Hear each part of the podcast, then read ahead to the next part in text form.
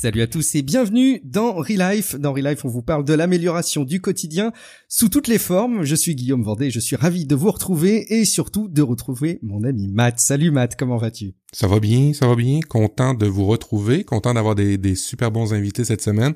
Et pour répondre à la question pour laquelle je n'ai pas répondu tantôt, oui, il y a encore beaucoup de neige et beaucoup de froid au Québec. On bat des records d'il y a 50-60 ans en ce moment.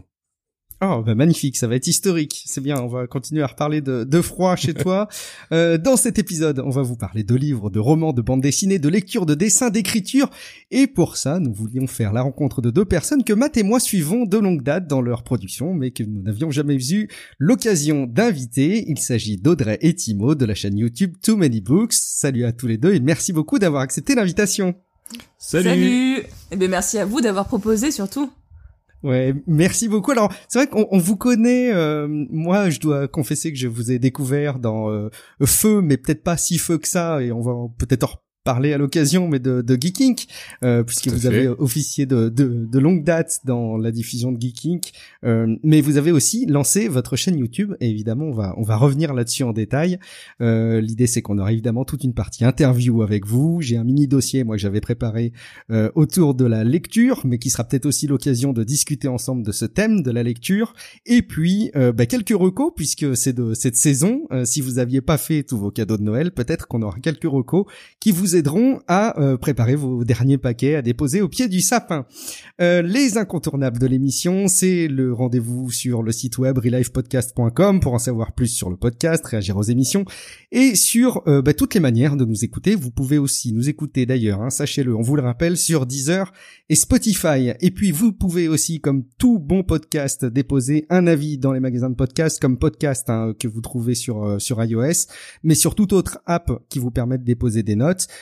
comme l'a fait par exemple Cindy, alias la chaussette, qui euh, a déposé ce, ce commentaire.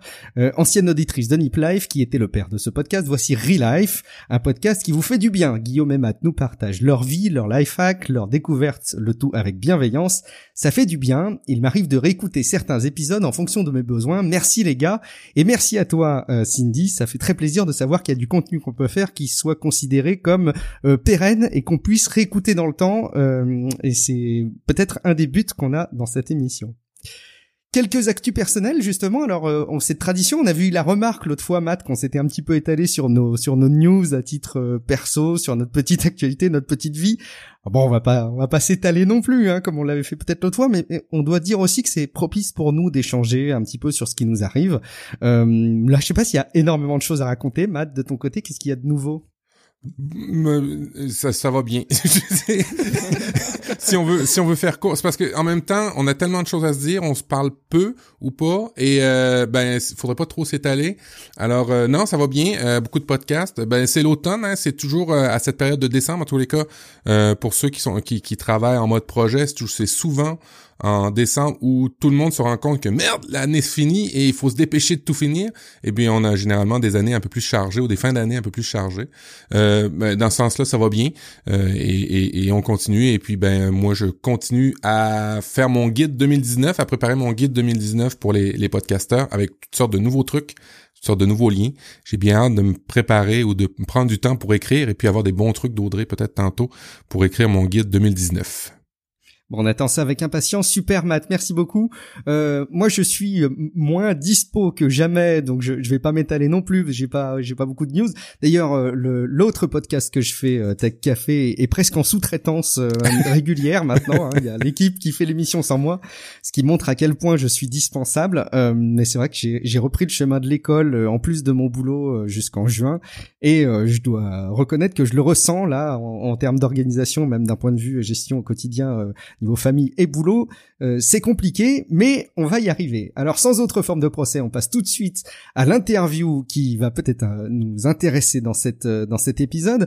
On va parler de vous, Audrey et Timo, et puis, ben, avant de parler de vous, de tout ce qui tourne autour de, de vous et de votre activité, peut-être ce serait intéressant de laisser quelques mots pour vous présenter à ceux qui ne vous connaîtraient pas encore. Je sais pas comment vous voulez le faire, si vous voulez le faire en, en, duo ou chacun votre tour. Je vous laisse l'initiative de comment vous voulez vous présenter. On peut peut-être faire euh, une partie euh, socle commun parce qu'il y a quand même beaucoup de choses qui nous rassemblent. Donc euh, tous les deux, on est de Bordeaux et en effet, comme tu l'as dit tout à l'heure, on a participé à l'émission Geeking, donc qui était une hebdomadaire de oula une heure voire plus. Oui, oui, oui. fois, ouais, ouais une heure, c'était ce qu'on se disait, mais ça ne marchait jamais. voilà. C'est donc le cas de toutes les émissions de ce type-là. C'est normal. Je pense que c'est normal. Où le but c'était vraiment de partager nos découvertes geeks de la semaine. Moi, dans cette émission, je parlais plus de jeux vidéo. Et après, j'ai parlé un peu de romans, mais c'est quand même plus des jeux vidéo. Toi, Timo, tu parlais de comics, beaucoup, beaucoup de comics, BD, manga, euh, mm. jeux vidéo aussi pas mal, hein, mm. et séries. Un peu de séries aussi, ouais. Et on a fait ça pendant 8 ans, jusqu'à que ça devienne CEO Renegade. Et comme tu l'as dit, Geeking va ressortir de ses cendres. Mais a priori, on va laisser... Euh... On sait pas. On sait pas. mais a priori, on le sait pas toutes les toutes les, les, les, formes possibles et imaginables autour de l'émission sont encore à l'étude, j'imagine. Mais bon, c'est sympa de savoir qu'il y a une, il y a cette marque qui revient parce que je crois que quelque part, moi, je me suis toujours dit quand Studio Renegade était était arrivé, euh, bah tiens, c'est dommage parce que Geeking, ça reste un podcast qui est encore super bien classé aujourd'hui dans les dans les catalogues de podcasts, alors qu'il y a plus d'épisodes, ce qui est quand même une marque des grands. C'est quand un podcast continue à être très bien noté alors qu'il est qu'il est plus diffusé. Euh, donc je trouve ça je trouve ça bien en tout cas que ça revienne. Euh, mais en tout cas, on va parler plus spécifiquement euh, évidemment de vous deux et puis surtout de votre chaîne YouTube. Alors vous parlez dans cette chaîne YouTube à tour de rôle et parfois ensemble euh, de votre dada pour les livres en général. Alors d'où est-ce qu'il vient euh, cette d'où est-ce qu'elle vient cette passion pour les livres? Est-ce que c'est une passion que vous avez eue en commun ou chacun de votre côté et ça va ça vous a une fois de plus rassemblé? Ou est-ce que ouais c'est des c'est des choses que vous avez découvert ensemble ou, ou, chacun de votre côté? Et de quelle manière? Ah, c'est un peu les deux en fait. Alors moi j'ai vraiment toujours lu. Je sais qu'il y en a qui disent qu'ils ont eu des déclics, tout ça, mais moi, ça, j'ai toujours beaucoup lu euh, à partir, euh, ouais, à partir du CP, du coup. Hein, j'ai, j'ai toujours été en train de lire. Quand j'allais chez des gens, je regardais leur bibliothèque et je restais devant et je feuilletais des livres. Enfin, ça a toujours été euh, quelque chose de très très présent dans ma vie. Timo, toi, c'est différent, je crois. Euh, moi, ben alors j'ai j'ai lu, bah, pareil depuis que je suis je suis tout petit, j'arrêtais pas de lire. J'ai eu euh, à partir de CP, j'ai ma mère qui a fait, euh, tu vas lire un livre euh, tous tous les mois, donc j'avais, je lisais du oui oui, Fantomètre, Jojo oui. lapin et tout. C'était la punition, toi, non? Et non, c'était alors en fait c'était pas c'était pas la punition, c'était pour son frère c'était la punition. Voilà, mon frère ça a jamais marché, mais moi c'était fallait me le dire sinon je le faisais pas de moi-même. Mais par contre, à chaque fois que je tombais devant une, une BD, c'était alors à l'époque c'était Astérix, mm. Boule et Bill, Les Schtroumpfs, Lucky Luke, Tintin, toutes les toutes les séries franco-belges qui pouvaient exister, mais euh, je les dévorais et je pouvais les relire 57 euh, fois d'affilée, ça ne me gênait pas du tout. Et ça a continué euh, comme ça pendant tout le temps, quoi. Puis après, plus grand, à l'adolescence, je me suis vraiment mis à la lecture de, de romans, mais d'heroic fantasy cette fois. C'était plus mm. Bah, j'ai repris avec du Tolkien et après avec du David Eddings, la Belgariade et tout. Enfin ouais, voilà, c'est. Moi, j'étais moins BD parce que ça se lisait euh, trop vite et j'avais je lisais vite. Donc euh, une bande dessinée, ça me prenait 10 euh, minutes, un quart d'heure. Donc c'est ah hallucinant la vitesse de lecture d'Audrey. Sans ah, déconner. voilà. Bon, bah, a un scoop, le voir en live, c'est moi. Enfin, on donne tous les deux un manga en main. moi, il va me falloir une heure pour le lire. Audrey, en, t'as l'impression qu'en 10 minutes, elle l'a plié, quoi. Mais est-ce qu'elle a fait juste regarder les images, peut-être, tu le sais pas? Mais en fait, elle regarde pas les dessins. Elle, elle, lit que le texte, du coup, elle sait même pas qui c'est qui parle, elle comprend rien à l'histoire. Mais... Non, c'est pas vrai. Et après, ah, quand c'est impressionnant ça. Ouais, je, je sais que je, ouais, je lis vite. C'est vrai que je lis vite. Ah ouais, non, mais oui. Et quand on s'est mis ensemble, on a, mais comme toujours, comme chaque couple, on échange un peu sur ce qu'on aime, tout ça, et on s'est rendu compte qu'on aimait bien lire, mais pas forcément les mêmes choses et qu'on connaissait pas forcément les mêmes trucs. Lui, il n'avait jamais lu Harry Potter, je n'avais jamais lu La Belgariade, mais du coup, on a fait, on avait fait des échanges. Et la passion des comics est venue un peu de moi. ah ouais, ça c'est marrant parce que je pensais justement c'était l'aspect très BD justement. Et ouais, mais non. Ouais, alors ben moi, euh, bon, j'ai grandi avec Batman et tout, mais c'était plus le dessin animé Batman des comics. J'en avais eu quelques uns. Celui qui avait été euh, diffusé à l'époque sur France 3, là, c'est ça Exactement, la, série animée de, de Bruce Timm et Paul Dini avec le, le générique du film et tout, qui était trop classe. Enfin, et, euh, et, en fait, à l'époque où on s'est rencontré avec Audrey, moi j'étais plus dans une phase manga. Et, et euh, en fin de phase manga, on va dire, puis Audrey, elle a fait oui, moi j'aime bien les X-Men, et puis elle a trouvé, euh, elle a trouvé une série de bouquins de X-Men, et là, je suis parti en vrille. là, j'ai un comics un comic shop qui a ouvert aussi euh, sur Bordeaux, et j'y allais euh, toutes les semaines. Je dépensais beaucoup trop d'argent dans les comics. J'ai j'ai l'impression justement quand on en parle, enfin Oh, tiens d'ailleurs ce serait intéressant aussi peut-être qu'on te, qu'on, te sollicite Matt mais en tout cas rapidement moi sur mon historique de bouquins c'est marrant je retrouve euh, beaucoup beaucoup ta, ton témoignage euh, Timo. Je me rappelle que j'allais euh, très souvent chez un copain je l'ai pas revu depuis très très longtemps mais je me rappelle bien de lui et il habitait pas très loin de chez moi et il avait la collection complète des Tintins. Alors ce qui était très déroutant parce qu'il avait les albums en double. Je sais pas si vous connaissiez ces formats de, de bande dessinée en double mais où on a deux épisodes d'un, d'une même série mais qui suivent pas forcément forcément. Parfois, c'est assez mal fichu. Je sais pas ce que faisaient les éditeurs à l'époque, euh, mais en tout cas, il y avait les Tintins et ils étaient par deux. Et je lui empruntais ces Tintins, euh, ouais, de l'ordre de. En fait, il, m'en prêtait un par semaine. Je lui ramenais, je reprenais un autre. C'était un peu ma bibliothèque privée. Le pire, c'est quand j'avais bouclé euh, toute la série des Tintins, je, reprenais les premiers Tintins pour tout relire depuis le début. Euh, donc il y a un côté comme ça assez compulsif avec la bande dessinée et que j'ai jamais réussi à autant renouveler avec les, les livres à lire traditionnels, pas bande dessiné quoi mais mais je, je retrouve beaucoup ton ton témoignage euh, Matt vite fait un, petit euh, un petit une petite rétrospective peut-être sur ton historique de lecture toi aussi vite fait? Ah mais c'est euh, la lecture c'est ça ça a toujours été un peu un calvaire au début quand j'étais jeune euh, parce que ben on avait des lectures obligées et obligatoires et c'était pas forcément des choses très intéressantes. Euh, tu sais pour la petite histoire, j'ai commencé mon, mon l'école en France et puis évidemment ben il y avait toutes sortes de lectures obligatoires qui étaient euh, hallucinamment moche et puis triste et puis qui avait aucun intérêt. Et euh, c'est un peu euh, je trouve ça un peu regrettable mais en même temps bon ben faut partir d'une base. Alors euh, j'ai commencé à vraiment découvrir la lecture plus à l'adolescence, alors ben, les BD, euh, moi c'était plus des Gaston Lagaffe, euh, des euh, des Tintins, des Astérix, Obélix, des choses comme ça. et après ça, dans les lectures, ben, ça a plus été dans les les romans d'Hitchcock. Moi, j'ai beaucoup accroché sur les sur beaucoup de, de d'histoires qui, qui venaient de lui. Et euh, après ça ça en est généré de la lecture compulsive mais tout seul où j'avais pas de lecture obligatoire. On aurait dit que quand j'étais obligé de lire ben là ça me faisait chier quand j'étais jeune. Mais quand euh, ça venait de moi-même ça, allait plutôt bien. Et puis ben étant autodidacte ben un autodidacte généralement il a besoin de lire et euh, ben après ça, ça a été assez compulsif dans, la, dans mes lectures. Beaucoup de science-fiction, euh, science-fiction des années 80, euh, euh, et, et, et, ça en est suivi toutes sortes de lectures après ça, de, de, de, de, livres de développement personnel et de petites histoires. Mais non, c'est ça. je trouve ça regrettable à l'école qu'on ait autant de lectures imposées qui soient aussi mauvaises en fait, parce que c'est apprécié des professeurs généralement à l'école, mais pas des étudiants. je trouve des fois c'est pas assez accessible. J'avais même cette discussion, même avec des enseignants qui disaient que eux, euh, ils stimulaient la lecture pour euh, alors c'est des, des enfants, hein, c'est euh, c'était pas exactement encore du collège, mais un peu plus jeune, mais ils stimulaient euh, la lecture euh, au travers de la bande dessinée. Et a priori, c'était très mal perçu de la part de plein de parents d'élèves qui disaient que la BD c'était pas vraiment de la lecture. Donc il y avait aussi ce combat-là qui me paraît hallucinant. ouais, ce combat il existe toujours. Hein. Moi déjà à mon époque, j'étais obligé de piocher le, donc à la bibliothèque. J'avais pas le droit de prendre. Enfin quand j'y allais avec l'école, j'avais pas le droit de prendre de BD. donc tout ce qui t'intéressait, ouais, c'est ça. Et la feinte que j'avais, c'était de prendre les, les j'aime lire parce que dedans il y avait une BD de Tom Tom et Nana, un petit truc tout con. Mais c'était le seul truc j'arrivais à trouver une feinte, quoi. C'était. Euh, mais je lisais, ouais, essentiellement que comme ça, quoi.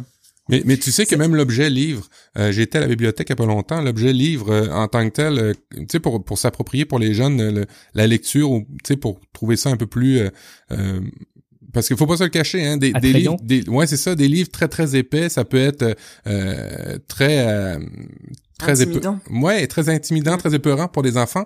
Et puis moi, ce que j'aimais bien quand j'étais jeune, et c'est tout con, hein, vous allez dire, oh bah mais c'est gadget, mais vous savez ces espèces de livres où tu lisais un petit paragraphe puis tout se dépliait en espèce de de de, de, de... Ah, les pop-up? Ouais, ouais. Ben ça, ça maintenant dans les bibliothèques, ils retirent ces livres-là parce que ben tout le monde les brise. Alors ce qui fait que c'est, je trouve, c'est pas accessible dans l'objet livre là en tant que tel. Je le trouve, je le trouve quand même assez épeurant, intimidant comme tu dis Audrey. Euh, et, et, et, et, je trouve ça triste. Puis même, même à la rigueur, je te dirais que euh, il y a de moins en moins de jeunes dans mon dans mon coin, il y a de moins en moins de jeunes à la bibliothèque tout simplement. Alors je sais pas comment on fait pour partager, échanger sur les livres maintenant en, en, en, en 2000, mais c'est sûr que la BD, c'est, c'est, c'est accessible. Puis il y a un certain snobisme aussi. Hein. La BD, c'est pas de la vraie lecture, c'est ce qu'on dit souvent. Ouais, c'est ce qui est Oui, souvent oui. partagé, j'ai l'impression. Et puis après, tu vas voir les grands fans de BD franco-belge qui vont dire que les comics, c'est de la, ce n'est pas de la lecture Oui, aussi. ouais, ou, Enfin, euh, j'aime pas les mangas, Ouais. c'est pas de... voilà. Ouais. Bah, Ceux-là, C'est j'ai envie de les frapper tout simplement. Il y aura toujours une forme d'élitisme en fait pour essayer de se d'être au-dessus des autres. Il faut qu'il y en ait qui sont en dessous en fait. Donc, Bah, c'est ce que j'aime bien d'ailleurs hein, dans votre dans votre chaîne YouTube, c'est justement ce côté accessible et puis euh, de de pas avoir de parti pris. Alors peut-être qu'il y en a et que moi je le perçois pas, mais effectivement j'ai l'impression qu'il y a un éventail assez large de par vos vos intérêts euh, euh, individuels. Donc ça c'est c'est hyper euh, c'est hyper intéressant. Euh, justement un petit mot peut-être pour s'attarder sur le format parce que c'est un sujet euh, dont on a déjà parlé dans dans dans Relive, c'est un sujet moi qui m'intéresse toujours beaucoup, c'est le format livre numérique. Là aussi il y a une espèce de peut-être de, de, de guéguerre. Alors c'est pas tant une guerre, mais plutôt euh, une histoire de, de position de principe de beaucoup, mhm. qui vise à dire qu'il y a la lecture numérique euh, qui est pas vraiment une vraie lecture. euh, Il y a rapidement les personnes qui disent moi ça me fatigue de lire sur écran, euh, et les autres qui répondent oui mais ce sont pas des vrais écrans, les Kindle, les Kobo, ce sont des écrans numériques. Enfin ce débat, je pense qu'on l'a tous eu. Euh, vous comment vous consommez vos livres? Est-ce qu'il y a une partie numérique ou est-ce qu'il y a beaucoup de choses papier? Alors moi, il y a beaucoup beaucoup de numérique. Il y a alors. Récemment, j'ai roulé sur ma liseuse, donc du coup, je ne peux plus lire en numérique. Mais Attends, sinon, attends, attends, attends, t'as roulé sur une liseuse. oui, mais avec ma Avec- chaise de avec bureau. sa chaise de bureau, euh, pas Ah, la voiture. euh. Ah oui, j'étais en train de me dire comment t'avais pu faire ça avec ta voiture. Non, non, la chaise de bureau. Mais Donc, tu, voilà, du coup, tu, vas, tu y vas assez vite avec ta chaise de bureau parce qu'il y a quand même une petite résistance quand tu recules. T'as dû te prendre un... Ah non, même pas. il y avait quelque chose qui bloquait, donc je me suis dit ah, d'être un fil, un câble, tu sais, j'ai un peu soulevé ma chaise et j'ai roulé et puis voilà quoi. Jusqu'au oui, oui, je scrunch m'en veux. fatidique. Mais moi, je suis complètement pour le numérique et surtout le format liseuse parce que j'ai- c'est vrai que je j'ai plus de mal moi à lire sur un écran type iPad ou sur un téléphone, mais il y a Mhm. beaucoup de jeunes qui le font sur le téléphone et je trouve que c'est bien parce que ça reste de la lecture et euh, ben ils lisent. Pourquoi les en empêcher Enfin, j'ai un peu du mal à comprendre.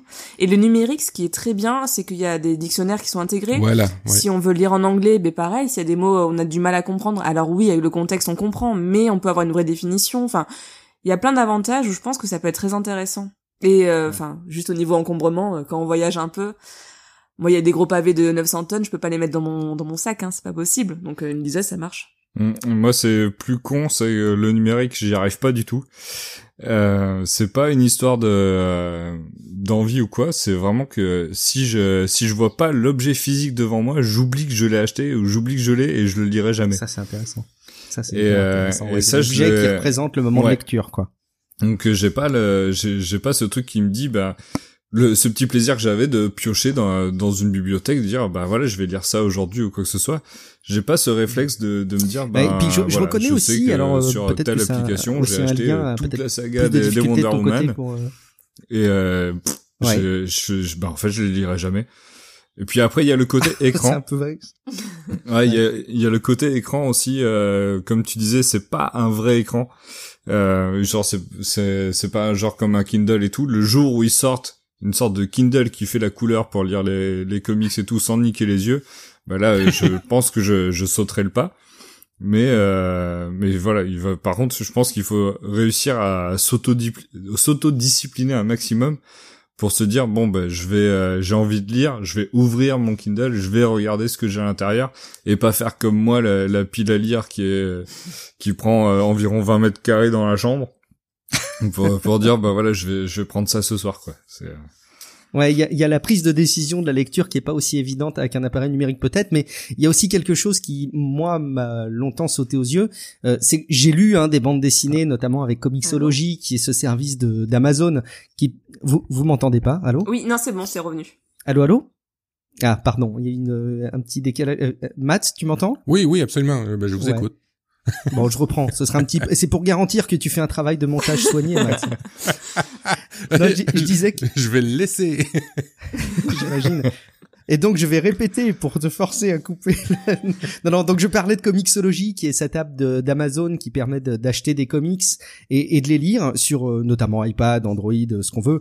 Euh, et je dois dire moi que la lecture de bande dessinée euh, par voie euh, électronique c'est quelque chose de très pénible même en, termes de parcours quoi. C'est-à-dire que autant une bande dessinée on peut avoir envie à tout moment de changer d'une vue d'ensemble de la page à une vue par case euh, et finalement cette vue d'ensemble bah, sur une tablette elle est pas aussi agréable et quand on doit faire des navigations par case les, les enchaînements se, sont pas très agréables sont un peu figés et, et je reconnais que c'est pas c'est pas aussi agréable.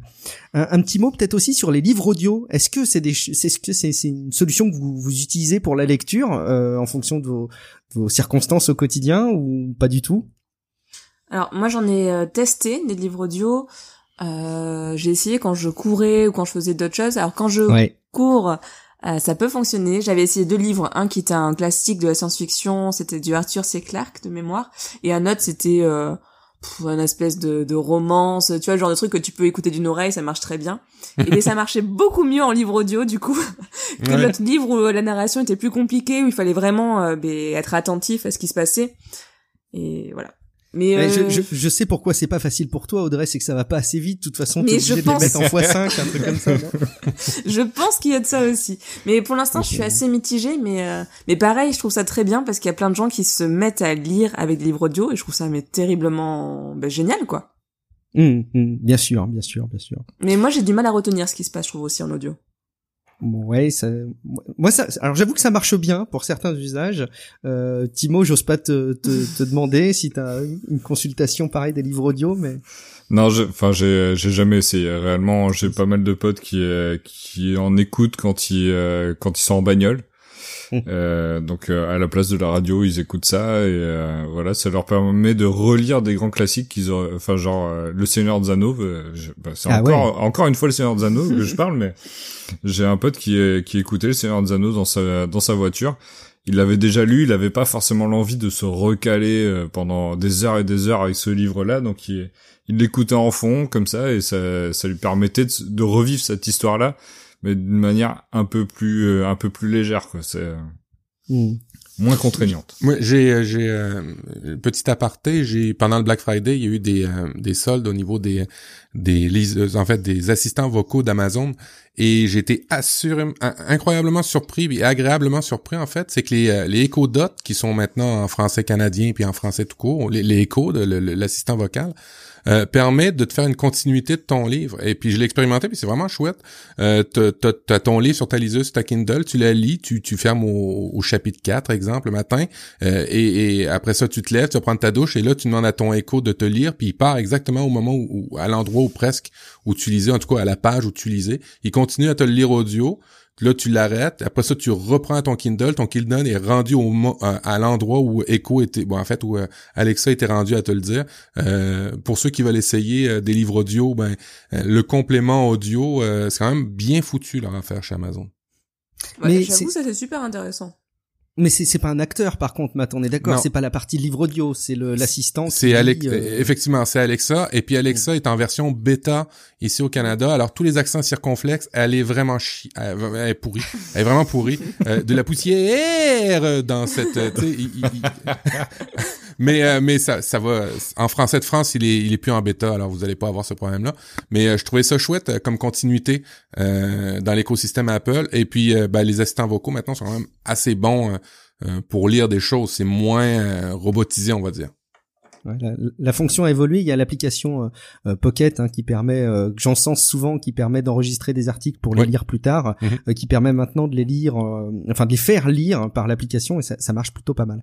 Je voudrais m'attarder un tout petit peu. on n'avait pas forcément prévu de, de, de, parler de ce sujet, mais ce que tu as dit, Timo, au sujet de, de, la lecture et de ta pile de livres qui prend vachement de place dans ta chambre m'y interpelle. moi, il y a un côté, un syndrome que j'ai de mon côté de, de, de collecter beaucoup de livres. Euh, euh, que ce soit d'ailleurs en numérique euh, ou en papier. Euh, J'en fais pas une collection débordante, mais je peux en avoir beaucoup. J'ai envie de beaucoup lire. Je vais en reparler tout à l'heure, mais j'arrive pas à me dimensionner moi pour lire autant que je le que je le souhaiterais. Et du coup, parfois, il y a euh, bah, ce sentiment de cumuler des choses que j'arrive pas à lire, euh, et en même temps une espèce de, de frustration qui consiste à dire à partir du moment où je commence quelque chose, que ce soit un livre ou une série de, de livres, j'ai beaucoup de mal à m'arrêter. Typiquement, il y a la série des comics The Walking Dead que j'avais donc téléchargé sur Comixology. J'en ai lu beaucoup, mais au bout d'un moment, je dois reconnaître que j'ai un peu saturé sur l'histoire. Je suis pas arrivé à aller euh, jusqu'au bout et euh, je me forçais malgré tout à continuer. Euh, ce qui est un peu, je pense, peut-être dommage finalement. Au nom de quoi on devrait se forcer à continuer à lire un truc qu'on a qu'on a commencé si ça nous plaît plus. Et dans le même ordre d'idée, euh, je suis très très vite amené à initier un livre et, et même si ça me plaît pas, j'arrive pas à me dire non, je je le termine pas et je passe à autre chose. C'est presque un, un blocage que j'ai. Est-ce que vous aussi vous avez des des rassurez-moi, est-ce que vous avez aussi des biais psychologiques comme ça sur la lecture ou est-ce que c'est des choses qui vous sont totalement étrangères ce que je suis en train de lister? Alors, j'ai le non, j'ai le j'ai le même syndrome. Euh, déjà, je vais acheter beaucoup de livres et euh, j'ai pas le temps de tous les lire. Donc je me retrouve avec une pile à lire, mais euh, vraiment vraiment balèze. Hein. C'est des fois source de conflit euh, avec Audrey. Oui, parce que moi je suis un peu plus minimaliste. ouais, bah oui. Et euh, et, et puis je vois que j'arrive pas à la, à la, faire descendre mais il y a d'autres BD qui sortent ou quoi que ce soit dont j'achète les nouvelles. Et euh, je lis les nouvelles il y en a certaines qui qui passent à la trappe. Enfin il y a, y a un paquet de trucs comme ça où euh, où je, je cumule énormément de, de comics. Par contre le côté euh, me forcer à lire alors je je l'ai toujours un peu mais beaucoup moins. Par exemple je, je suis un méga fan de Batman. Et j'ai lu une une très mauvaise histoire de Batman et ça ça m'a complètement dégoûté. Et là j'ai fait non mais alors euh, si euh, si sur Batman on arrive à faire une histoire toute pourrie, c'est c'est même pas la peine que que je me force et à partir de ce moment-là, bah, tous les en gros j'ai tous les grands comics mainstream qui qui m'apportaient plus grand-chose, ben euh, ils passent ils passent quasiment tous à la trappe maintenant et je me concentre que sur des trucs que j'ai réellement envie de lire. Donc c'est euh, et puis si je sens que ça s'essouffle, euh, bah je, je tente éventuellement euh, sur un tome pour voir si ça se relance, mais sinon je laisse tomber quoi. En fait, il y a, y a, tellement de bonnes choses à lire que ça vaut pas la peine de se forcer avec quelque chose qu'on n'aime pas. Mais c'est exactement ça. Audrey, est-ce que ça t'arrive J'ai l'impression que ça pourrait pas, presque pas t'arriver. Est-ce que ça t'arrive de, de, refuser de terminer un livre en te disant non, ça va me faire perdre trop de temps euh, vu, vu, ce qu'on disait, je sais pas si c'est possible. Mais... Alors c'est très rare et j'ai aussi le syndrome de, de, la bonne élève, tu sais, de eh oui, mais moi c'est ça que j'ai aussi. Bah oui. Alors je commence à le combattre parce que comme l'a dit Matt, il y a beaucoup trop de bonnes choses à lire, à regarder, à voir que ben il faut faire des choix. Donc si le truc euh, ne me plaît pas, ben j'essaye de l'arrêter. Si jamais c'est vers la fin, j'essaye quand même de le finir. Je voilà, j'essaie de trouver un peu mes mes limites. Alors le dernier livre que j'ai dû abandonner, je m'en rappelle plus. Mais c'est rare que ça arrive, mais ça commence à arriver. Ouais, je, il va peut-être falloir que je m'y mette parce que au lieu de, de m'infliger quelque chose pendant euh, très longtemps, euh, il y a peut-être mieux à faire finalement de refermer le livre. C'est peut-être pas très compliqué. Bah c'est une démarche intellectuelle que j'ai pas faite encore. Euh, bon, on va s'attarder euh, un petit peu quand même sur la chaîne YouTube. Alors donc que vous avez créé ensemble. Il y a de ça trois ans dans les notes de mission. Je sais pas pourquoi j'avais mis il y a trois mois. Merci de m'avoir corrigé Audrey, puisque ça fait de longue date qu'on vous voit diffuser des, des, contenus en vidéo. Est-ce que vous pouvez nous parler peut-être un petit peu de la, de la genèse de cette chaîne YouTube? Parce que moi j'y perçois euh, deux choses euh, et peut-être qu'on a commencé à illustrer ensemble en échangeant tout au long de cette petite interview. C'est évidemment de votre amour pour les livres et par les et pour les histoires qui sont diffusées pour les pour les livres, mais euh, une espèce de de projet d'animation avec du contenu que vous feriez en commun et grosso modo de faire rejoindre vos passions communes qui sont finalement assez complémentaires. Est-ce que je me trompe ou est-ce qu'il n'y a pas une petite démarche un peu personnelle derrière cette chaîne YouTube qui va un petit peu plus loin encore que simplement de diffuser votre passion pour la lecture. Ah bah si oui c'est entièrement ça. C'est euh, l'idée est venue en fait euh, bah, quand on participait à l'équipe de Geeking on à un moment on essayait de créer plus de contenu, plus de plus de chaînes, plus de plus d'émissions. Et on euh, on avait pensé à un format de, de lecture avec Audrey. Et mais c'est enfin c'est c'est c'est venu assez naturellement. C'est que vraiment vu qu'on passe notre temps à lire et tout on s'est dit bah on devrait lancer un truc comme ça ça rejoindrait vraiment tout tout ce dont tout ce dont on aime. Et le, le but c'était que ce soit complémentaire ou que ça aille plus loin que ce que je pouvais dire par exemple dans Geeking dans Geeking, je, je parlais d'une nouvelle série, par exemple. De, je, mhm. voilà, il y a euh, les Tortues Ninja qui sont à nouveau édités en France et tout. Je, voilà le tome 1. Et, euh, et en fait, il y avait tellement de nouveautés que je pouvais jamais parler de la continuité. Dire, euh, bah, le tome 2 il est sorti, le tome 3 il est sorti, il y a tel truc, euh, voilà. Et ça c'était un, petit truc qui, qui me frustrait un peu de pas pouvoir bah, continuer de dire si c'est bien ou non si euh, ou euh, si euh, bah, le nouveau dessinateur qui est venu c'est un gros tueur faut reprendre cette série à cet endroit là ou enfin voilà hmm. Ok, je, trouve, moi j'adore la, la, démarche. J'ai le sentiment qu'il y a eu peut-être un peu moins de vidéos là cette année. Je veux pas mettre le doigt sur un truc qui fâche, hein, surtout. Est-ce que c'est un, un manque de temps, j'imagine, ou? Oui, c'est un manque de temps. On a tous les deux en fait changé de boulot, donc il faut retrouver des rythmes. Et on se pose aussi beaucoup de questions par rapport euh, ben, à la chaîne, par rapport au format. On n'a pas forcément euh, les mêmes envies. Mm. En tout cas, on n'a pas forcément les mêmes idées. On n'est pas encore sûr de ce qu'on veut faire. Moi, j'aimerais bien faire des vidéos plus euh, ben, pas forcément que du face caméra, donc aussi aller tourner des plans dehors, faire après un montage, essayer d'en parler de façon différente. C'est un peu ce qu'on a fait sur nos dernières vidéos d'ailleurs, sur American Alien, sur la mm. valise, enfin il y a plus de travail. Mais, c'est un travail beaucoup plus poussé, quoi, donc ça prend plus de temps. Oui, ça demande forcément beaucoup plus de temps de faire ça que simplement, enfin simplement, c'est pas si simple, hein, mais de, de, effectivement rédiger euh, euh, tout un, un, récap de livres, effectivement de le dire face caméra, j'imagine, c'est beaucoup plus de travail. Ça. Ouais. Ah Et puis moi, complètement différent. Ouais. Pareil avec les, les points comics, euh, j'ai en fait j'ai lu extrêmement de, enfin un paquet de mauvais mauvais comics et euh, ça, ça faisait que tous les points comics que, que j'allais faire, j'allais dire bah ça c'est nul, c'est nul, ça c'est nul. Ah ouais. Et je disais ben moi faire des vidéos pour euh, passer mon temps à dire que c'est des trucs nuls, c'est c'est une dépense d'énergie inutile. C'est nul. Et ouais ouais ouais. Et je pense que même euh, pour le ceux qui regardent les, vidéos, ils vont finir par se dire que je suis enfin je suis un gros hater ou je sais pas. moi je je sais que j'ai pas fait je crois pas avoir fait de vidéo euh, spécialement dédiée à un livre que je n'ai pas aimé. Parce mm. que ça prend tellement de temps, tellement d'énergie que je préfère le consacrer à valoriser quelque chose que j'ai apprécié que à descendre quelque chose que j'ai pas aimé. Alors que s'il a été édité, mais c'est qu'il a sûrement une cible, c'est qu'il a voilà, il a passé le filtre des éditeurs. Enfin, c'est juste que je ne suis pas rentré dedans, qu'on n'est pas rentré en connexion et c'est pas grave. Je passe à autre chose à la limite, tu peux faire part de réserve, effectivement, ou des choses que t'as un peu, que t'as un peu moins aimé, mais ça va pas prendre le pas sur euh, la totalité de l'œuvre, quoi, évidemment. De toute façon, c'est tellement plus plaisant euh, de, ah, d'encenser quelque chose qu'on a aimé, qu'on a goûté, qu'on a, bah tu dans, dans n'importe quoi. T'as beaucoup plus de mots, t'as beaucoup plus de d'intonation dans, dans les choses que t'aimes. Euh, que dans les choses que t'aimes pas. Puis c'est en même temps, ça dépend du public. Hein. Maintenant, il y a, y, a, y a, des postes de radio qui se spécialisent dans le négatif. Ici, mm-hmm. en Amérique du Nord, peut-être que ça marchera aussi. Hein. Juste une chaîne YouTube sur tous les livres qu'il ne faut pas lire. Mais il y, en a qui le font. Mais c'est vrai que je vais parler en négatif ou dire ce que moi j'ai ressenti, en toujours en disant que c'est très personnel tout ça. Je l'ai fait dans des vidéos plus bilan. Alors ça c'est un format de vidéo qu'on faisait au départ où je racontais, où j'expliquais en fait, je présentais tous les livres que j'avais lus pendant un mois. Et donc là, il pouvait avoir des livres que je n'avais pas aimés, mais je passais généralement assez rapidement dessus. J'aime pas trop dire du mal des choses.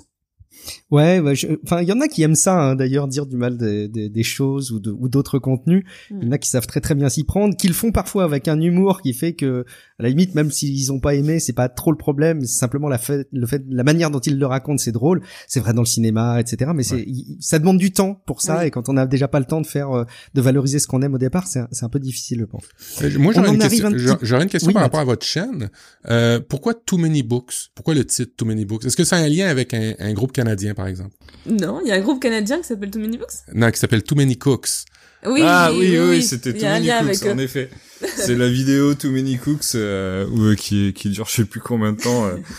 Et on avait ça en tête, là. Too many cooks. ouais, ça, ça c'est la télésérie, mais il y a vraiment un groupe canadien qui a sorti plusieurs albums euh, qui s'appelle Too Many Cooks, que je vous, que je vous conseille. C'était le moment où je vends des produits canadiens.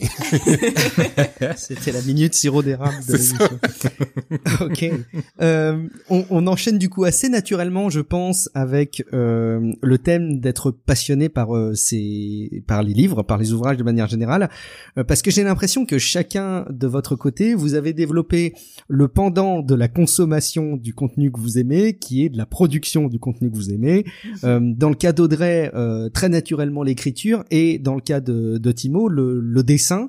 Euh, et j'ai l'impression que ça prend une part peut-être de plus en plus importante. En tout cas, j'ai le sentiment vraiment de le percevoir pour Audrey. Pour toi, Timo, je sais pas, tu nous le diras. Euh, j'ai l'impression que ça devient vraiment une orientation à part entière.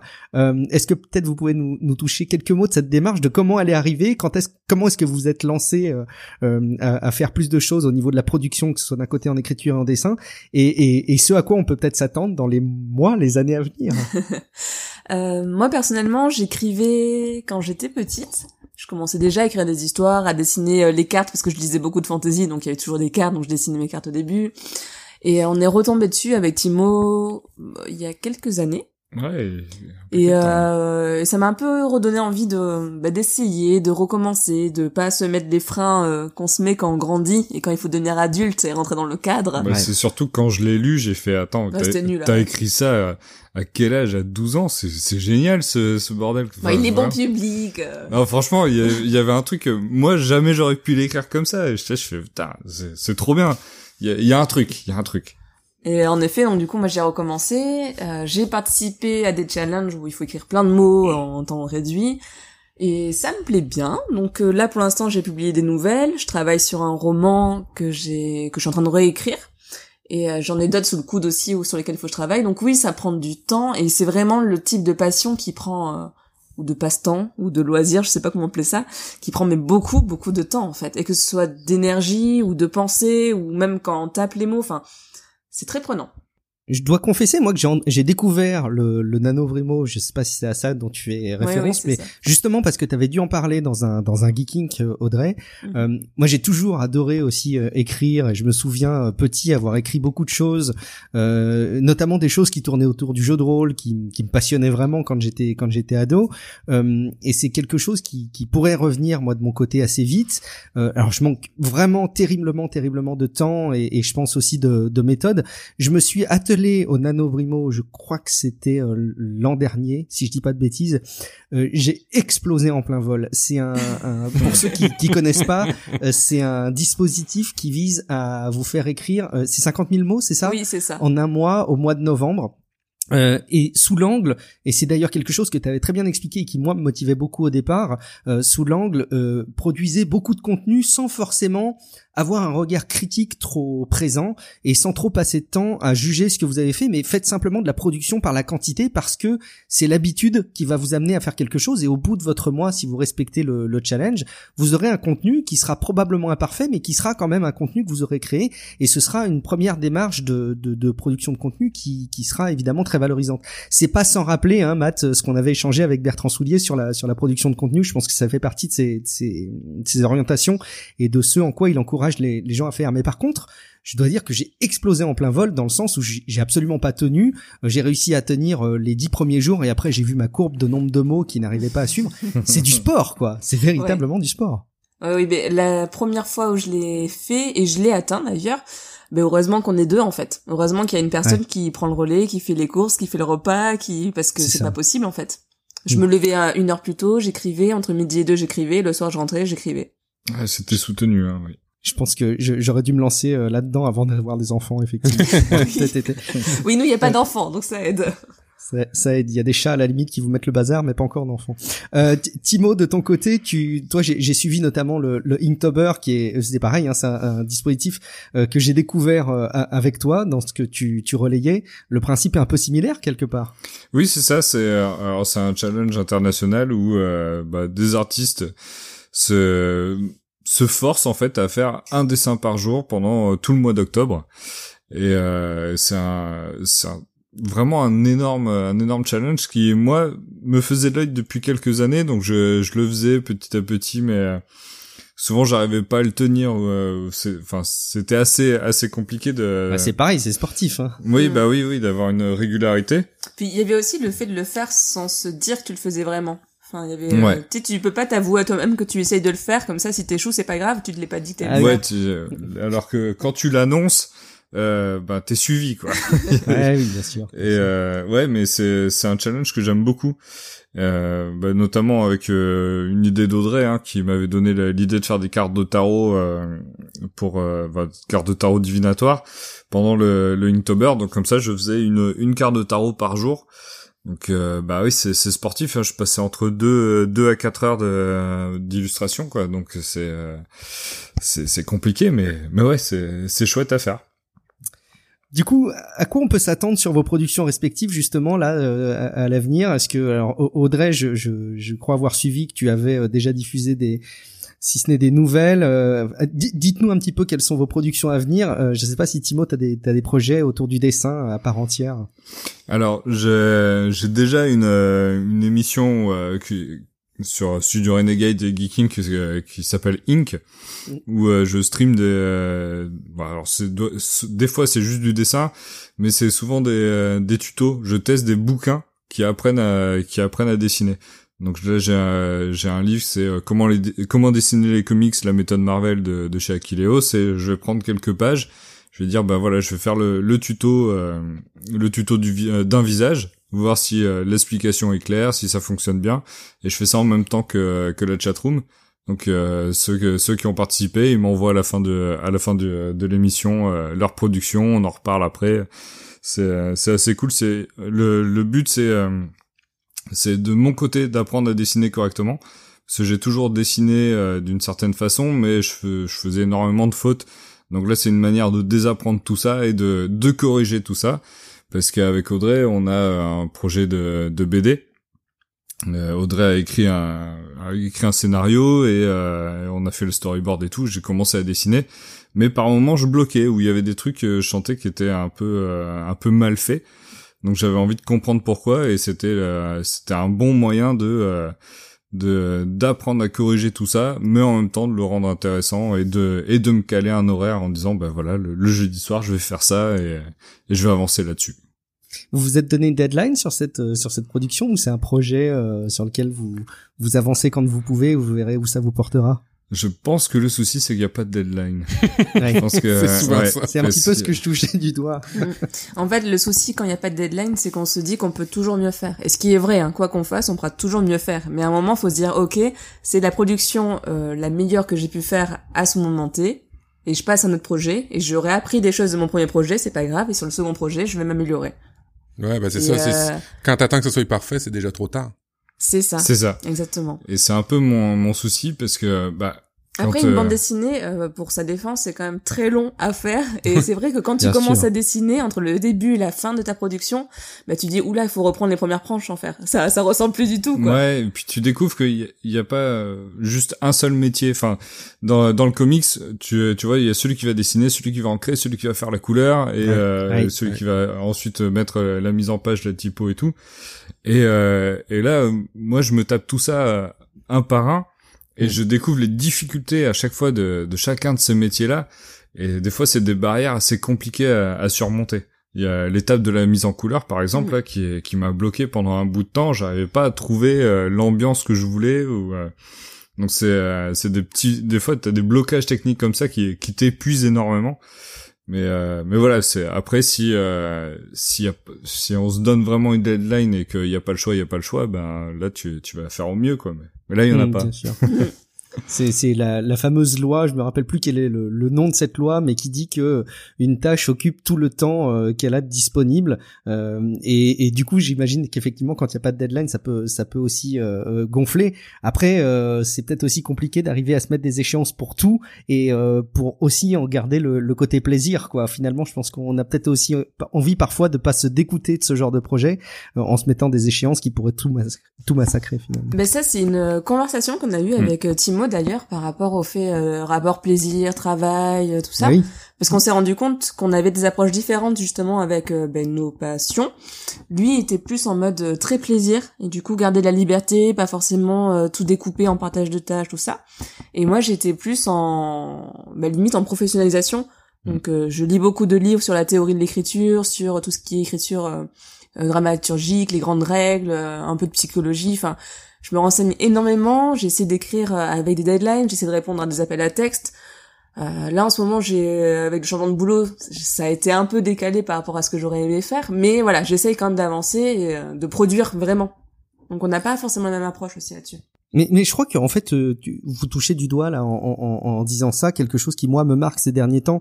ça fait partie des, des, des petits éléments d'enseignement que j'ai, mais même de manière générale, c'est une réflexion que, que j'ai. C'est qu'on on est surpris parfois à l'échelle euh, individuelle, familiale, amis et évidemment euh, collègues en entreprise, c'est très vrai aussi, à quel point on peut avoir des visions très nettement différentes sans pour sans pour autant qu'elles empêchent de, de, travailler ensemble sur un projet. Et euh, on peut être plusieurs, euh, en l'occurrence deux dans une famille, euh, à, avoir probablement la même vision de, de ce qu'on fait, mais pas avoir forcément le même ressenti et les mêmes attentes derrière.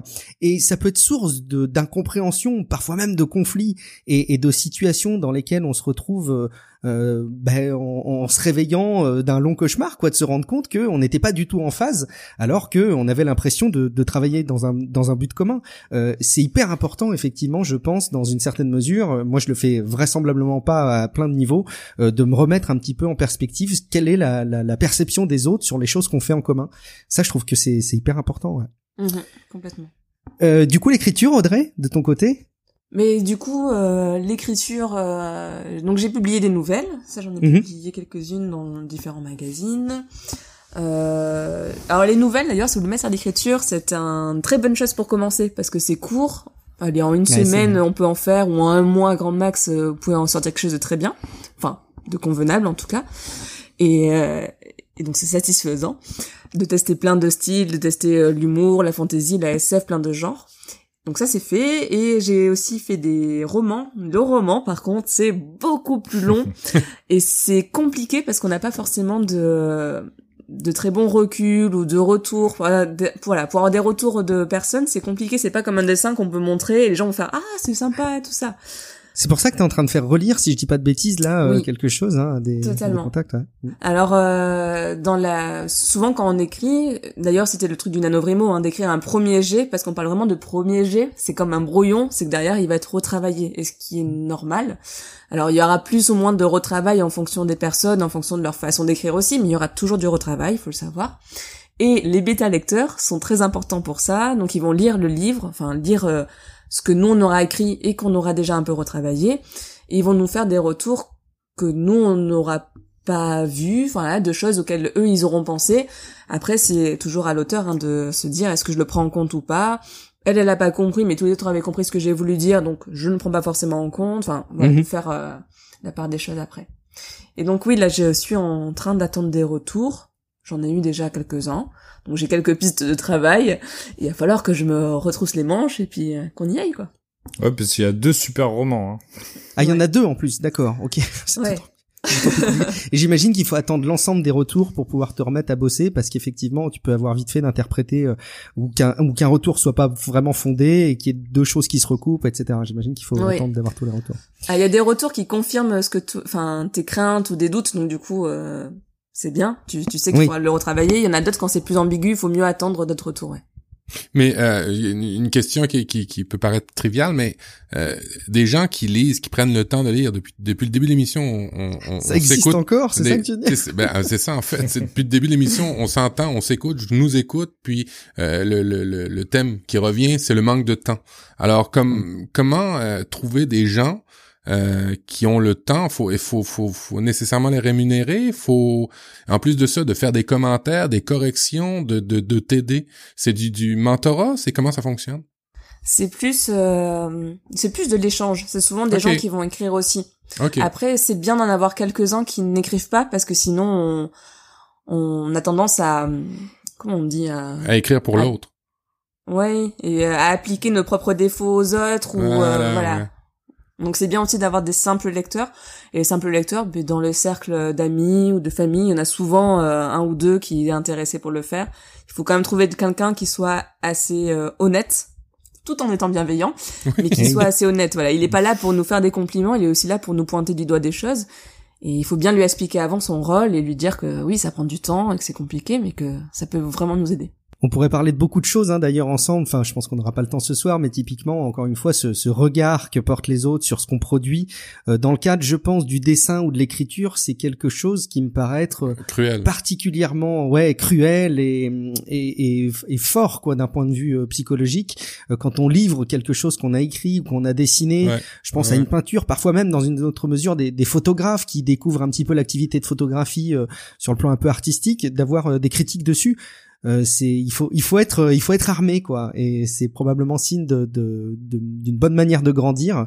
Euh, mais il faut être capable d'avoir envie de grandir pour écouter les, les retours critiques euh, aussi bienveillants soient-ils ça c'est clair. Mhm. Merci beaucoup Audrey et Timo pour cette euh, pour ce, portrait qu'on qu'on qu'on a fait ensemble de vous. Euh, S'il y a d'autres choses que vous vouliez rajouter, de toute façon vous vous restez avec nous puisqu'on va on va aborder quelques autres éléments ensemble. Euh, mais en tout cas moi ça m'a fait très plaisir de pouvoir échanger avec vous sur euh, en particulier ces, ces aspects de, de lecture, d'écriture, de dessin.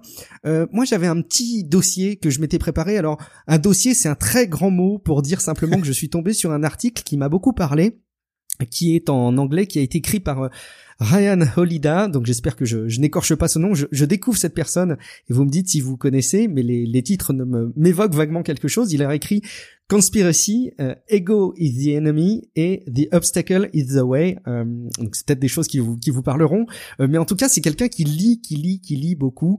Et on lui dit mais comment tu fais pour arriver à autant lire? Alors c'est peut-être une question qu'on te pose aussi Audrey vu, vu les échanges qu'on a.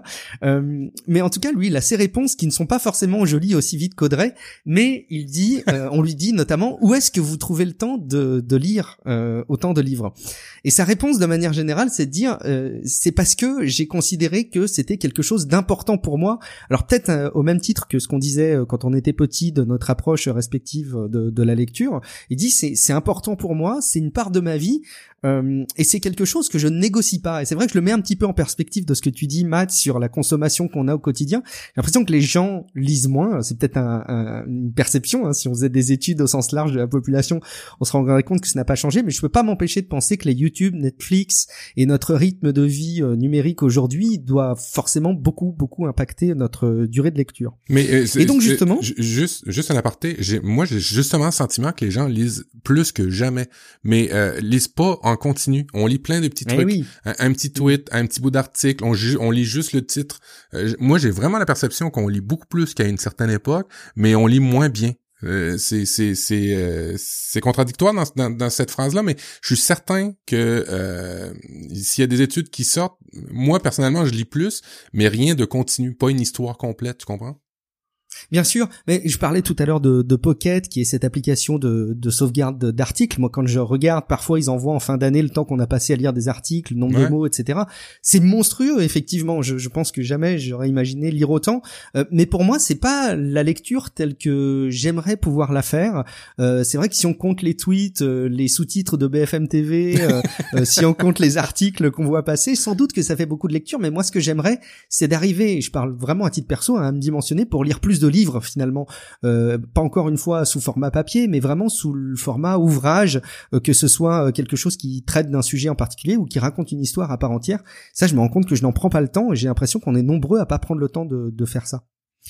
Donc lui, il s'attarde évidemment là-dedans. Donc il dit que c'est quelque chose qui est devenu pour lui aussi naturel et qui doit être aussi naturel que de manger ou de respirer. Alors il va loin, hein, mais euh, c'est euh, probablement son amour qui parle.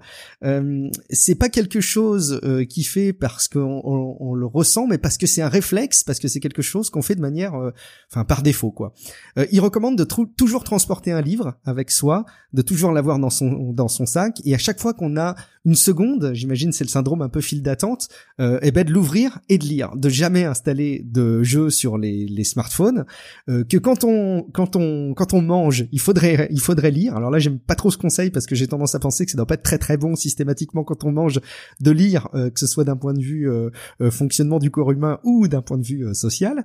Et puis il dit qu'il faut absolument pas passer à côté toutes ces choses qui nous gaspillent du temps dans la journée, que ce soit des, des réunions qui prennent beaucoup de temps, des séries, des, des vidéos sur des plateformes de vidéos qu'on n'a pas forcément envie de consommer, etc. euh, où on sent qu'on y perd un petit peu de temps et arriver à identifier ça pour euh, bah, pour lire à la place. C'est trivial, mais ça fait beaucoup beaucoup de sens évidemment. Euh, ensuite, quelques éléments de réflexe. Euh, donc lui, il n'est pas du tout hein, dans ce biais que je décrivais tout à l'heure, qui est de dire que quand il commence un livre euh, et que ça lui va pas, il se force à le terminer. Il n'est pas du tout là, du tout là-dedans.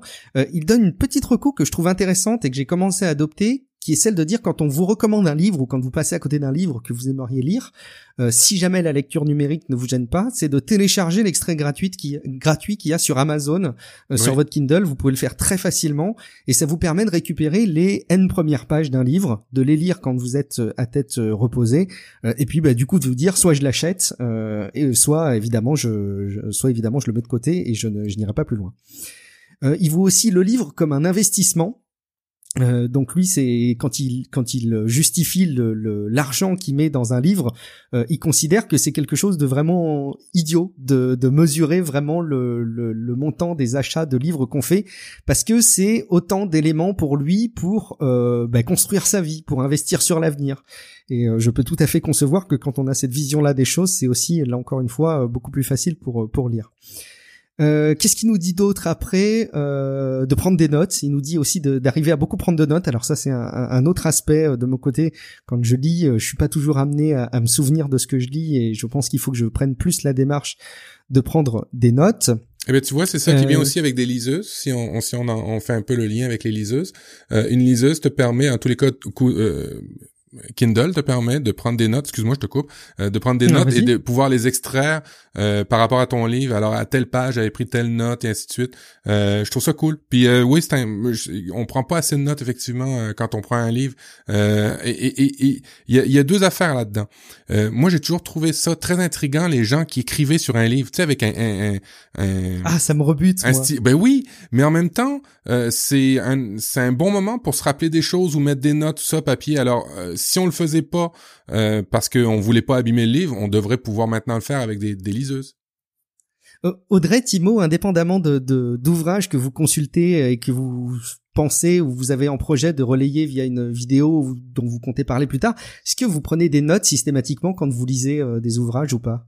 Audrey, je pense que non, vu le temps que, vu la vitesse à laquelle tu lis, tu prends pas le temps de prendre des notes. Mais euh, oui et non quand même. Si j'en prends euh, par moment. Alors souvent moi je les prends sur euh, mon téléphone avec l'application Note hein, tout simplement ou je m'envoie un mail quand vraiment je suis à la dèche enfin.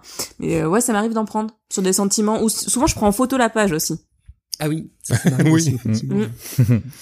Euh, moi je prends pas de notes. Alors quand je lis des comics et tout je prends je prends pas de notes mais je me suis surpris la dernière fois j'ai lu donc un bouquin en numérique et euh, j'ai utilisé le, le, système de notes mais à l'infini quoi. Et en plus j'ai découvert qu'on pouvait les classer par différentes couleurs et, tout. J'ai j'ai passé mon temps à, utiliser les notes. C'est c'est sur Kindle ça? Euh, c'était c'était sur mon téléphone et, euh, et je sais plus quelle application. C'est l'appli Kindle. Ouais c'était l'appli Kindle en effet. Ouais exactement. Ça c'est c'est vrai que c'est top. Moi j'ai j'ai aussi eu ce réflexe pour quelques livres et, et en plus c'est hyper agréable derrière de revenir dedans euh, peut-être un des derniers éléments aussi hein, que nous liste la, personne dans, son article. Euh, il dit que une des raisons pour lesquelles on a des, soucis à se dimensionner pour lire, c'est qu'on peut avoir oublié l'objectif de la lecture. Et selon lui, c'est pas que pour du fun, euh, c'est pas que pour s'amuser, mais simplement il remet en perspective le fait que les êtres humains ont enregistré leur savoir dans les livres depuis à peu près 5000 ans et donc qu'il est fort probable que quel que soit le problème euh, qu'on affronte au quotidien, euh, bah, il y a probablement la solution qui se trouve dans un livre qui existe quelque part dans le monde, euh, parce que quelqu'un qui est bah, peut-être un peu plus intelligent que nous, un peu plus futé sur tel ou tel aspect, va l'avoir enregistré dans un livre, et il souligne le fait que bah, on peut gagner quand même vachement de temps euh, à aller trouver la solution à un problème dans un livre plutôt qu'à euh, fonctionner par euh, tentative de, de, résolution et, et du coup d'échec. Euh, alors c'est un aspect sur lequel j'étais moyen d'accord. Je trouve qu'effectivement sa façon de présenter les choses est très intéressante et pourtant on est assez régulièrement en train de relayer, dans, en tout cas dans Real Life et, et moi je le vois de plus en plus autour de moi à quel point l'échec et le fait de commettre des erreurs nous apprend aussi beaucoup. Bah Finalement si on, on fait que si on passe notre temps à aller trouver la solution sans tester euh, des solutions par nous-mêmes et sans s'exposer à des échecs, bah peut-être qu'on apprend peut-être pas si bien que ça. Euh, voilà. Euh, donc bon, clairement, en tout cas, euh, ce qu'on, ce qui ressent de son article que je vous mettrai en lien dans les notes de l'émission, c'est bien évidemment que c'est une démarche avant tout, et que peut-être par certains aspects aussi, il faut arrêter de se mentir. Euh, et quand on se plaint de pas avoir le temps de lire, euh, et qu'en même temps on passe euh, tant de temps par semaine, comme nous le dit notre smartphone, sur telle ou telle application, bah, peut-être qu'il y a des pistes pour optimiser un petit peu tout ça. C'est souvent une histoire de priorité. Hein. Ouais. Oui, c'est ça, c'est ça. Mm. Oui, parce que tout ce qui est appliqué, enfin tout ce qu'il dit là, ça peut s'appliquer au dessin, ça Mm. peut Au s'appliquer à plein de choses. ce que ouais. tu veux. Ouais, je crois que ça s'applique à toute démarche sur laquelle on est tous très très forts pour peut-être se trouver des excuses. Et moi qui suis en ce moment dans un combat pour euh, euh, me trouver du temps pour lire, finalement il y a peut-être des, des, des pistes assez évidentes de choses éliminées pour gagner du temps là-dessus. J'ai un collègue cette semaine qui m'a dit euh, la maturité, c'est quand tu commences à savoir dire non à des choses. Euh, et et, et j'ai, j'ai, trouvé ça super ultra puissant comme phrase parce que moi j'ai tendance à dire oui. Puis en même temps, à force de dire oui, ben on, on se trouve à plus avoir de temps ou à plus se dimensionner ou plus avoir de d'essayer de dire non puis pas non à n'importe quoi là quand même, mais euh, de, de de refuser des choses, de refuser des projets qui ont l'air intéressants mais qu'on sait que ben peut-être on n'aura pas le temps pour bien les faire, peut-être qu'on n'aura pas le temps pour faire d'autres choses si on fait juste ça. Ouais, j'ai toujours du mal à arbitrer ça moi de mon côté parce que euh, ben, encore une fois, je, je recite à nouveau euh, euh, Bertrand Soulier, hein, qui- qu'on a reçu euh, dans un épisode de Relive, qui, qui disait justement à quel point c'était génial de pouvoir dire oui par défaut, euh, et que alors, on, on sait plus trop où donner de la tête parce qu'on a euh, euh, les conseils et leurs contraires, et, et Ouais. je crois que tout simplement il faut avoir un petit peu de recul sur tout ça. Mais là où tu as raison, c'est que quand on se plaint de pas avoir de temps et qu'on dit oui à tout, il y a peut-être un problème. Ça c'est clair. On enchaîne du coup avec une, une rubrique qui va vous intéresser si jamais vous manquiez peut-être d'idées euh, pour vos proches. Là, à l'approche de, Noël, euh, c'est l'époque où on passe du temps parfois à trouver le cadeau idéal. Euh, on en a listé quelques-uns. On a chacun euh, des petites recos à vous proposer pour euh, des livres à acheter et à déposer au pied du sapin. Euh, donc on va enchaîner euh, chacun notre tour avec euh, cette euh, rubrique façon bonus. Euh, Audrey, quel est le, livre que tu as noté comme euh, suggestion de cadeau de Noël? Alors moi de mon côté, je vais vous parler de euh, Sirius de Stéphane Servant. Alors c'est un livre que j'ai découvert cette année et qui m'a transporté, qui m'a bouleversé. C'est un livre qui est classé en jeunesse, je le dis dès le départ, mais sachez que c'est le genre de livre qu'on peut lire en étant adulte, il y a aucun souci. C'est pour ça que tu lis vite, j'ai compris. tu lis des livres. je- Tu verrais la taille du pavé, tu te dirais mais pourquoi Ah. il est classé en jeunesse? C'est Cinq bizarre. minutes par oui oui. Non, c'est un bon gros pavé, mais quand on le lit en étant adulte, moi je me suis posé la question, mais pourquoi ils l'ont mis en jeunesse? Enfin, c'est vraiment le genre de livre qui est assez dur, qui m'a tiré des larmes. Enfin, soyons honnêtes. Donc euh, voilà, accrochez-vous. Mais de quoi ça parle Euh, On va suivre Avril, qui est une jeune fille, et son petit frère qui s'appelle Kid, dans un monde qui est complètement... euh, bah, qui est dans un monde post-apo, donc il y a une espèce de virus qui s'est répandu, qui fait que tout meurt. Donc il y a plus de naissance, il y a plus rien qui vit, tout est en train de dépérir petit à petit. Et eux, ils ont une échappatoire, on va dire, ou plutôt ils ont un espèce de but, c'est d'aller à la montagne. Alors on sait pas trop ce que c'est, on sait pas trop pourquoi, mais on les suit dans leur road trip. On les voit rencontrer d'autres gens qui euh, vivent de la manière dont ils peuvent. On les voit rencontrer aussi quelques animaux parce que même s'ils commencent à, à dépérir, à ne plus trop en avoir, il en reste quelques-uns. Et on voit euh, leur rapport à l'écologie et à plein d'autres choses. Enfin, c'est vraiment euh, très beau. Très bien. Bah écoute, euh, oui, ça a l'air, euh, ça a l'air très original en tout cas, et je, je pense que la maquette euh, permet d'être approchée par le plus grand nombre, surtout si c'est en classé en jeunesse. Mais bon, avant, apprendre avec des pincettes sur ce classement, si j'ai bien compris. Ah oui, oui, oui, oui. complètement. Si votre enfant n'est pas un très très grand lecteur, par exemple, je suis pas sûre que ce soit une bonne idée. Mais euh, Ouais. D'ailleurs, quand on dit jeunesse, euh, enfin, il y a toutes les histoires d'âge. Il y y a un âge qui est indiqué par rapport à ce bouquin? euh, celui-ci, j'ai pas vu. Mais généralement, quand on dit jeunesse, c'est du 8-12. Donc c'est quand même petit. Hein. Ouais, c'est pas ouais, comme le young adulte ou de l'ado, enfin qui là est plus vieux. Pour moi, c'est plus euh, ouais 12 ans. Déjà, c'est faut être bon Mm. lecteur hein, à 12 ans. Ouais. Et puis entre 8 et 12 ans, les, les, les capacités et les attentions de lecture sont peut-être pas forcément les mêmes en plus, donc c'est toujours Mhm. assez délicat. Donc à juger au cas par cas. Ouais. Euh, bah merci beaucoup en tout cas pour cette reco, c'est intrigant. Euh, Timo, qu'est-ce que tu as préparé comme comme reco de ton côté? Alors moi j'en avais deux, mais euh, j'ai j'ai pris le. Enfin je me suis dit c'est pour une idée de cadeau, c'est pour. euh, je vais prendre le truc qui peut parler à tout le monde et qui peut être une lecture agréable pour vraiment euh, mais un un max de monde. Et c'est le, le comics Giant Days. C'est un coup de cœur que j'ai depuis, euh, je pense, deux, deux ans facile. Mm. qui euh, on suit euh, une bande de une bande de potes donc euh, trois trois copines qui se rencontrent à l'université euh, qui qui vont découvrir le monde universitaire et, et elles vont pas sauver le monde elles vont pas elles vont pas changer l'univers ou quoi que ce soit mais toutes leurs toutes leurs histoires quotidiennes vont être hyper drôles et, euh, et en même temps, ça va traiter de, de sujets quotidiens euh, bah, qui des fois sont un peu lourds, genre le, le harcèlement sexuel, euh, Mm. des euh, plein de, de petites notions comme ça, Les pannes sexuelles. les pannes sexuelles, enfin les, enfin, des- vraiment tous les tous les sujets dans, dans tous les sens, même euh, la difficulté de faire pousser une moustache, il y a, il y a un peu de tout, mais euh, mais il y a des, des sujets, ouais, euh, et la, la manière dont sont traités les sujets, euh, c'est jamais moralisateur ou quoi que ce soit. C'est hyper bien traité et tu, tu te fais ton avis toi-même. Tu, tu te rends compte euh, que ouais, il y a, y a des trucs. Ok, bon, ben lui, il a réagi comme ça parce que euh, voilà, il a été élevé euh, de telle manière, mais c'était pas forcément pour être méchant ou quoi que ce soit. C'est euh, c'est à chaque fois c'est traité avec une finesse assez incroyable. Euh, Il y a alors c'est John Allison le, le scénariste qui qui, euh, qui tenait un, un webcomics et euh, ce mec-là, bah, il écrit mais euh, vraiment à, à merveille tout euh, tout le développement de- des personnages. Ensuite trois filles euh, en personnages prin- principaux, principales Principaux. principaux et euh, et mais il y a quand même des, des mecs qui gravitent autour qui sont aussi hyper intéressants il y a il y a plein de personnages enfin c'est comme si tu lisais une sorte de euh, je sais pas de, de Friends ou euh, Ah oui. ou cool, Mother, ouais. mais Ouais. Euh, c'est c'est une ambiance euh, vraiment euh, vraiment géniale et, le dessin euh, alors sur le tome 1 c'est Lisa Treyman qui est qui est au dessin c'est une nana qui a qui a bossé chez Disney qui est euh, hyper vivant, hyper dynamique, très coloré et c'est c'est un côté euh, c'est pas c'est semi-réaliste, c'est pas quelque chose de, de c'est pas des traits super poussés à la Jim Lee ou quoi que ce soit, mais c'est quelque chose d'un peu cartoon, semi-réaliste. Ça fonctionne super bien.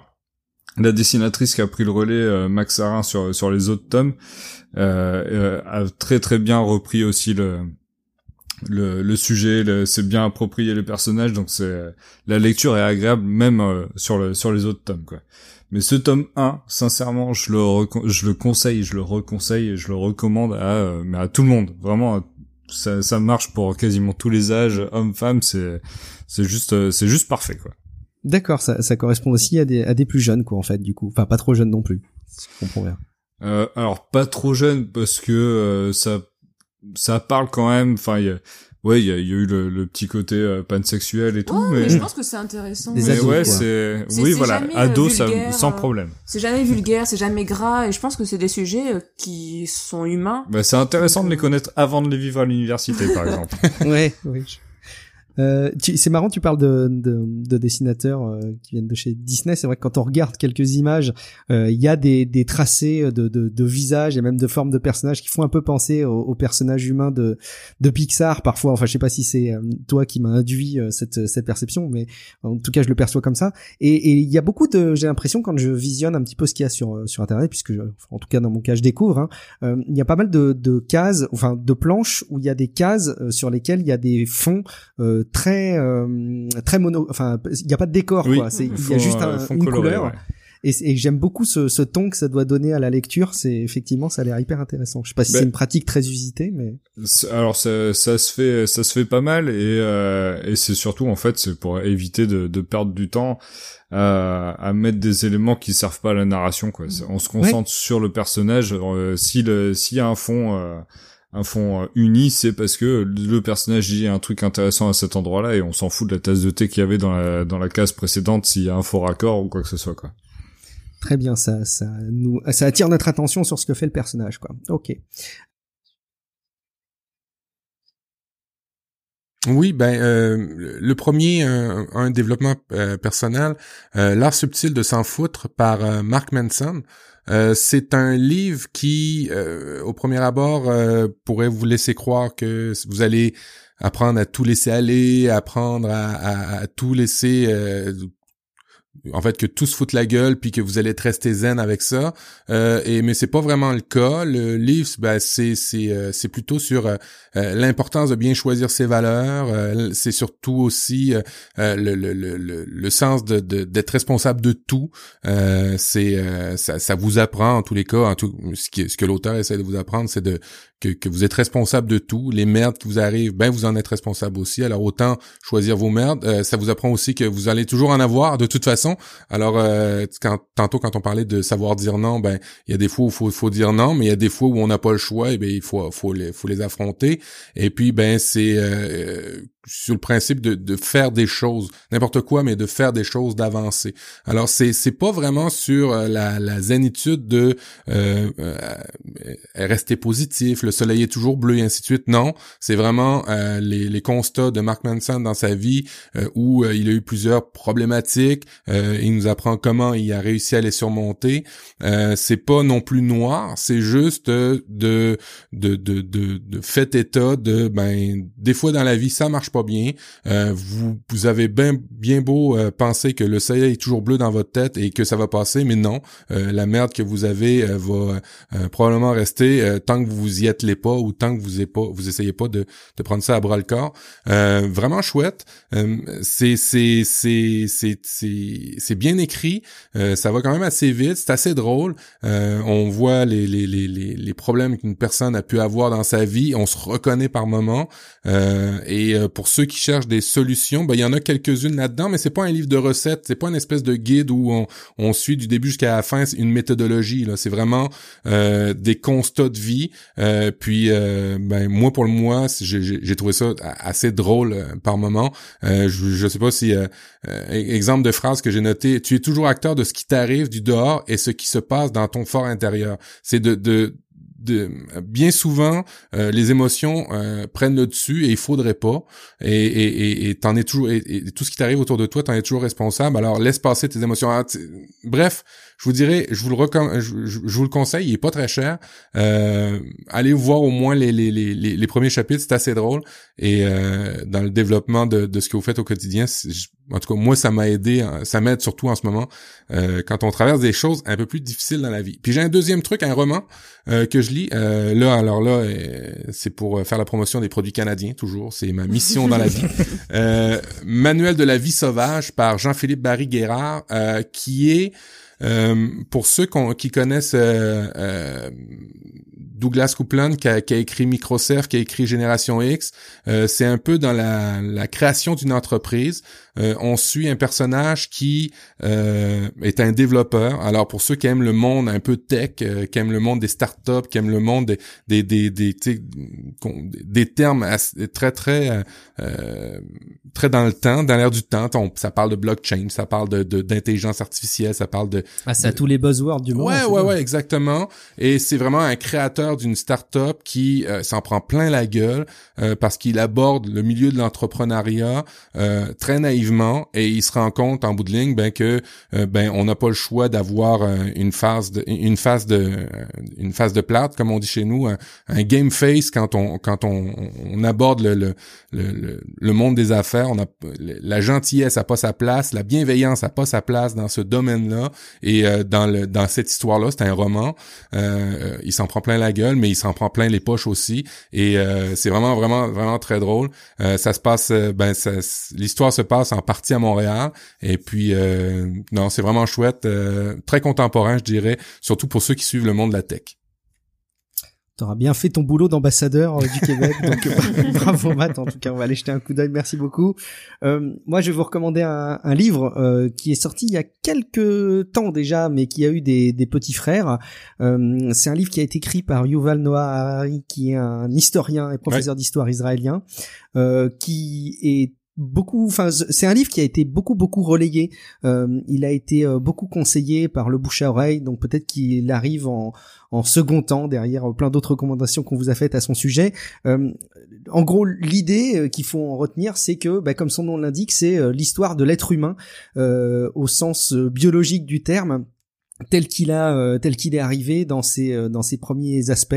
Euh, en tant qu'homo sapiens comment est arrivé l'homo sapiens? Quelles ont été ces évolutions qui ont un petit peu amené jusqu'à nous? Et on suit ça de manière euh, tout sauf pénible.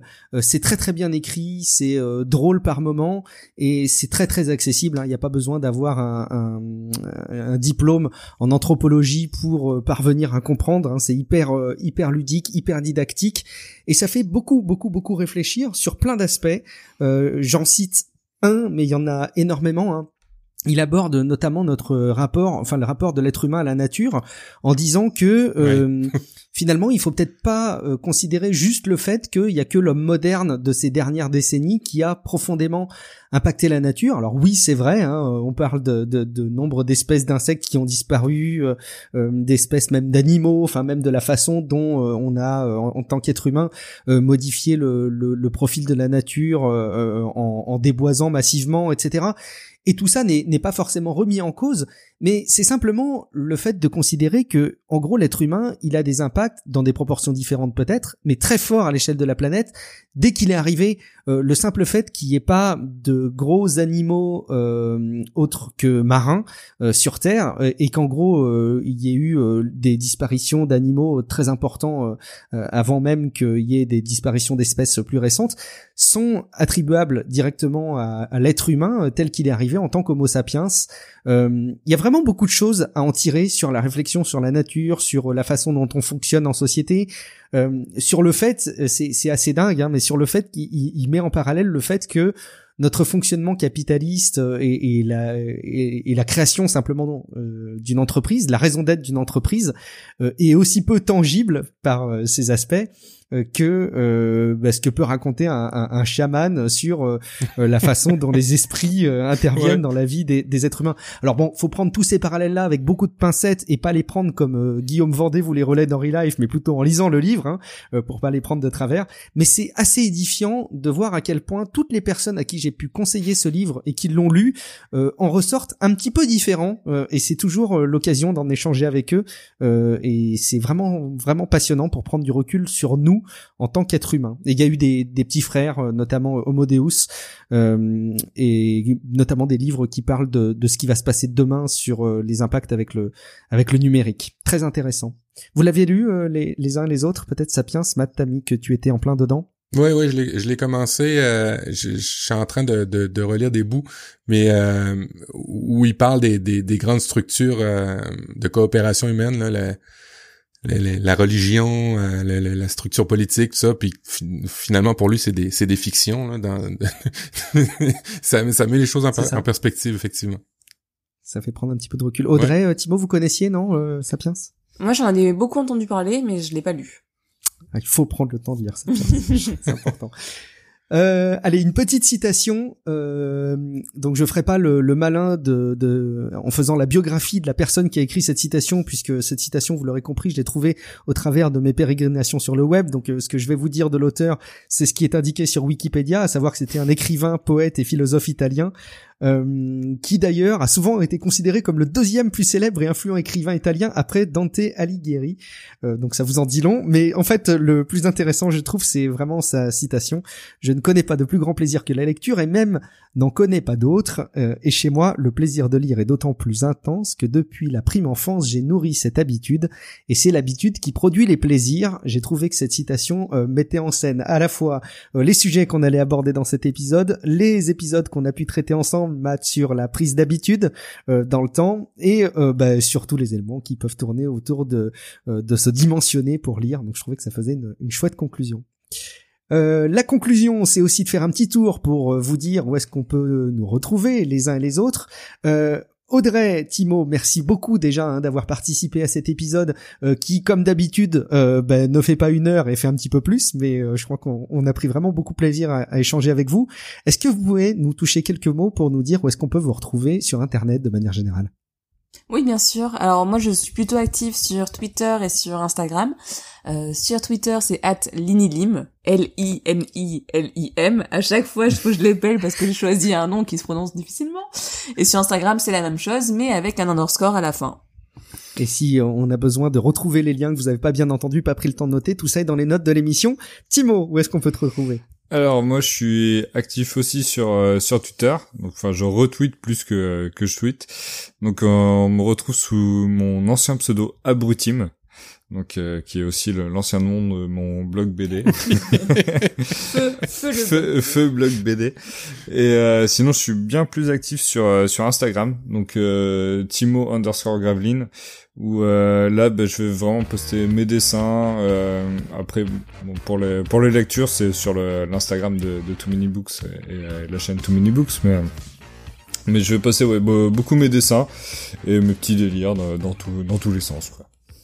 Merci beaucoup Thibaut et puis donc on rappelle à tout le monde hein, que vous êtes derrière la chaîne YouTube Too Many Books qui euh, en fait euh, cette invitation dans le cadre de Relife était aussi un appel du pied pour dire qu'on voulait plus de vidéos de votre chaîne YouTube et qu'il fallait en tout cas pas la laisser tomber mais je pense que le message est bien passé et si vous avez besoin de découvrir cette chaîne YouTube que vous ne connaissiez pas le lien est dans les notes de l'émission. Matt, où est-ce qu'on peut te retrouver sur internet? Ouais, profduweb.com, vous allez retrouver tous les liens qui vont bien. Les Twitter, les Discord, les Facebook. Après ça, on se plaint qu'on trouve pas de temps pour faire les choses parce qu'on est un peu partout. Tu m'étonnes, tu m'étonnes. Euh, et pour ma part, c'est Guillaume Vendée. Vous me retrouvez sur guillaumevendée.fr. Le site va bientôt changer pour mettre un petit peu en scène tous les podcasts euh, que je peux faire. Merci beaucoup de votre fidélité. Merci beaucoup d'écouter Relife épisode après épisode. On compte sur vous pour tous vos retours et puis peut-être de parler euh, de Relife autour de vous à vos amis, à votre famille, à vos collègues. Euh, N'oubliez pas de leur vanter les mérites de cette excellente émission qui vous en apprend tant sur l'amélioration du quotidien. Merci beaucoup et à bientôt dans un prochain épisode de Relife. Ciao. ciao, ciao.